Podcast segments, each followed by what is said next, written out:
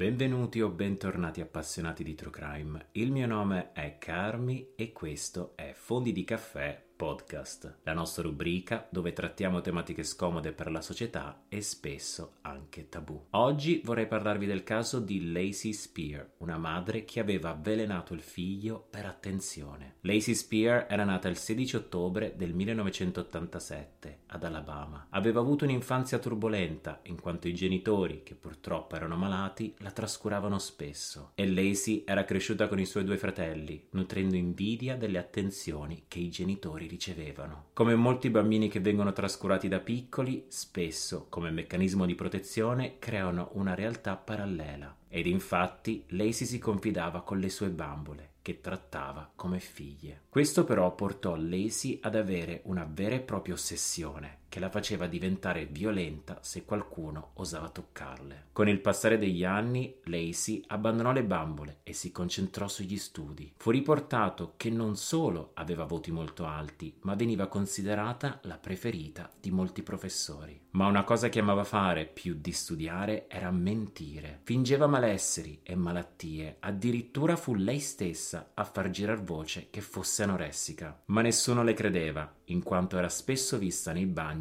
mangiare di nascosto. Una delle menzogne più gravi fu quando Lacey iniziò a dire ai suoi vicini di casa che veniva spesso violentata da un membro della famiglia. La situazione che creò fu così grave che andò a vivere a casa di una compagna di scuola per settimane. Quello che però non si aspettava è che la famiglia della sua amica contattò i servizi sociali e partirono subito le investigazioni. Il risultato fu inconclusivo, non trovarono nulla. Un dettaglio che vorrei però sottolineare è che durante la permanenza a casa dell'amica, Lacey aveva iniziato a chiamare la madre della compagna mamma. Dopo quello che era successo con i servizi sociali, la tensione in casa era palpabile e all'età di 18 anni Lacey e la sorella presero un appartamento e andarono a vivere insieme. Non passò molto tempo e Lacey trovò subito un lavoro come insegnante d'asilo. Aveva più volte espresso l'amore per i bambini e il desiderio di diventare mamma. Era così produttiva ed energetica che in poco tempo passò come posizione part-time a full-time. Purtroppo questa era la nuova ossessione di Lacey, che iniziò addirittura ad offrire se stessa come babysitter a madri in difficoltà. La prima fu questa diciassettenne che aveva un figlio di dieci mesi. Inizialmente questa ragazza aveva reputato Lacey come un angelo dal cielo, ma con il passare dei mesi Lacey diventò sempre più presente. Iniziò a controllare che cosa il bambino mangiasse, come si vestisse e addirittura era lei a decidere gli orari che doveva tenerlo. E spesso questi orari si dilungavano con scuse banali. La goccia che fece traboccare il vaso fu quando un giorno, al parco, una donna si avvicinò alla giovane madre e le chiese se fosse la babysitter di Lacey. Perché sì, avete capito bene, Lacey aveva detto a tutte le madri del parco che il figlio era il suo. Questo però non fu un caso isolato. Dopo che fu licenziata, Lacey offrì il suo servizio come babysitter a un'altra giovane ragazza, questa volta gratuitamente, in quanto la madre di questo bambino, di nome Jonathan, non aveva denaro ed era costretta a fare doppi turni di lavoro per arrivare a fine mese. Esattamente come in passato, Lacey disse a tutti che il piccolo Jonathan era suo figlio, ma non si accontentava di annunciarlo ai passanti, ma apre un profilo MySpace dove spesso pubblica foto dal titolo L'amore materno è unico. Le attenzioni che aveva iniziato a ricevere le avevano dato alla testa e ora Lacey vuole un figlio tutto suo. Iniziò a frequentare un poliziotto di nome Blake, ma dopo il terzo appuntamento l'uomo disse di non essere pronto a una relazione seria e Lacey era già dal primo incontro ad aver parlato di metter su famiglia. Cambiò però approccio, iniziò a sentirsi con un vicino di casa, Chris Hill,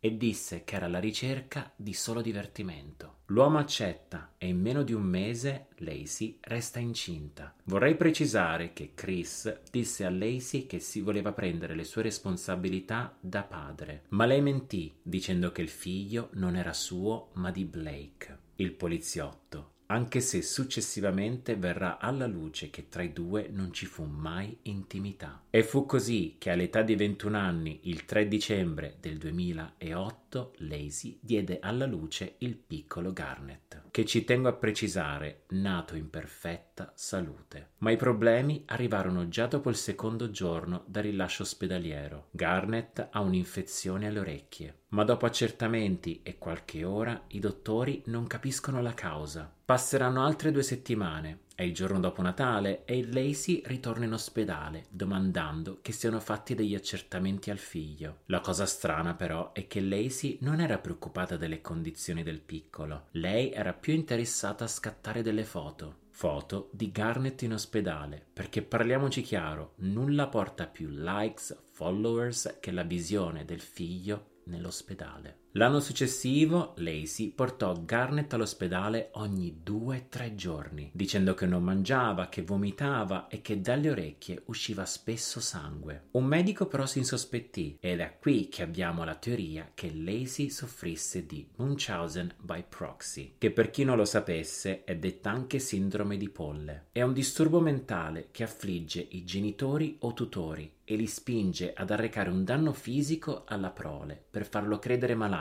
e attirare l'attenzione su di sé. Il pediatra provò a confrontare Lacey, che subito capì le intenzioni e decise di cambiare immediatamente ospedale. Purtroppo però non tutti i pediatri capirono che il vero problema fosse la madre e di conseguenza a soli tre mesi dopo la nascita Garnet fu operato, pur non mostrando alcun sintomo di rigurgitazione. Passarono cinque mesi da questa operazione e Lacey stava notando un calo di interesse su MySpace. Decise a questo punto di rivolgersi a un ennesimo pediatra che accettò a performare una seconda operazione. Questa volta si trattava di installare un tubo d'alimentazione nello stomaco, in termini tecnici una sonda gastrica per nutrizione. Lacey era pronta, munita dalla sua macchina fotografica a fare foto e pubblicarle lo stesso giorno. Aveva addirittura risposto ad alcuni dei suoi followers che erano stati i medici a volere questa operazione. Più le operazioni e le visite aumentavano, più il suo seguito cresceva. Nel 2010 Lacey e Garnett si trasferiranno in Florida. Vanno a vivere dalla nonna, per la semplice e tremenda ragione che nessun pediatra li voleva più come pazienti. Immaginate che a soli due anni Garnett era stato ricoverato più di 20 volte senza motivo. In Florida Lacey decide di aggiungere un'altra menzogna e nel suo blog inizia a raccontare di come il padre di Garnett, che era un poliziotto, avesse perso la vita. Il nome di quest'uomo, Blake. Guarda caso, la descrizione era simile a quel ragazzo che si era brevemente frequentata in passato. Nel 2012 le sue bugie stanno diventando poco credibili e come ogni bugiardo evitare il confronto diretto è l'unica soluzione. Lacey e Garnett sono costretti a trasferirsi a New York e faranno parte di una comunità chiamata Fellowship Community, dove tutto era basato sulla medicina alternativa e vivere in modo ecosostenibile. Durante i 12 mesi che Lacey e Garnett vivono nella comunità, il piccolo di ormai 4 anni stava crescendo e per quanto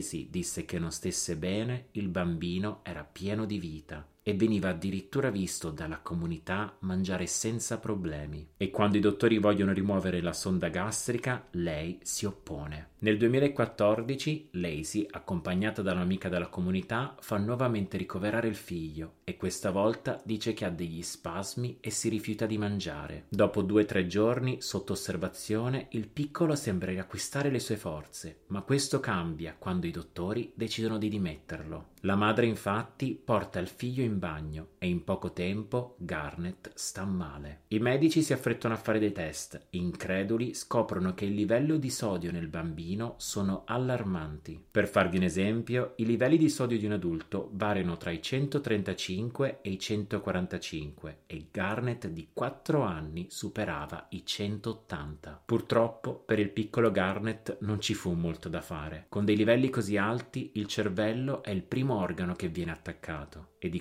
conseguenza in meno di 24 ore il piccolo viene dichiarato morto cerebrale. I dottori hanno il duro compito di rompere il silenzio e riferire tutto alla madre e con più grande shock la donna non mostra alcun tipo d'emozione ma chiede ai dottori di poter vedere il figlio. Davanti agli occhi increduli di questi ultimi, Lacey iniziò a scattare foto che pubblicò ore dopo su Facebook e MySpace. Le bugie però hanno le gambe corte e dopo la perdita del figlio, Lacey chiede all'amica di andare a casa sua e disfarsi del sacchetto di cibo che stava somministrando al figlio prima del ricovero. Insospettita, la donna decise di portare il sacchetto e farlo esaminare alla polizia locale. Il risultato fu un liquido con un altissimo livello di sodio, probabilmente dovuto al ritrovamento di due scatole vuote di sale da cucina nella sua casa. La polizia riuscì anche a ottenere il video dell'ospedale, dove si vedeva chiaramente il cambiamento delle condizioni di Garnet prima e dopo aver seguito la madre in bagno. Lacey fu immediatamente arrestata e ad aggiungere ormai a queste certezze furono anche le ricerche trovate nella cronologia del telefono. Stava infatti cercando informazione su come alterare il livello di sodio nel corpo. In corte nel 2015 gli avvocati di Lacey tentarono di puntare il dito contro la negligenza e la poca professionalità dei dottori, ma per fortuna il giudice e la giuria, davanti a tutte queste evidenze, sentenze riuscirono a non farsi sviare. Il verdetto finale fu domicidio di secondo grado, con 20 anni di prigione. Ancora tutt'oggi, in recenti interviste, Lacey si proclama innocente e vittima del sistema. Questa, miei cari ascoltatori, è la storia di Lacey Spear, della madre che avvelenò il figlio per attenzioni. E siamo arrivati anche oggi al termine di un nuovo episodio di Fondi di Caffè. Spero tanto che vi abbia fatto compagnia e vi ricordo che Fondi di Caffè Podcast torna ogni settimana con due episodi, uno il lunedì e uno il giovedì. Ora vi saluto e vi ringrazio per avermi ascoltato.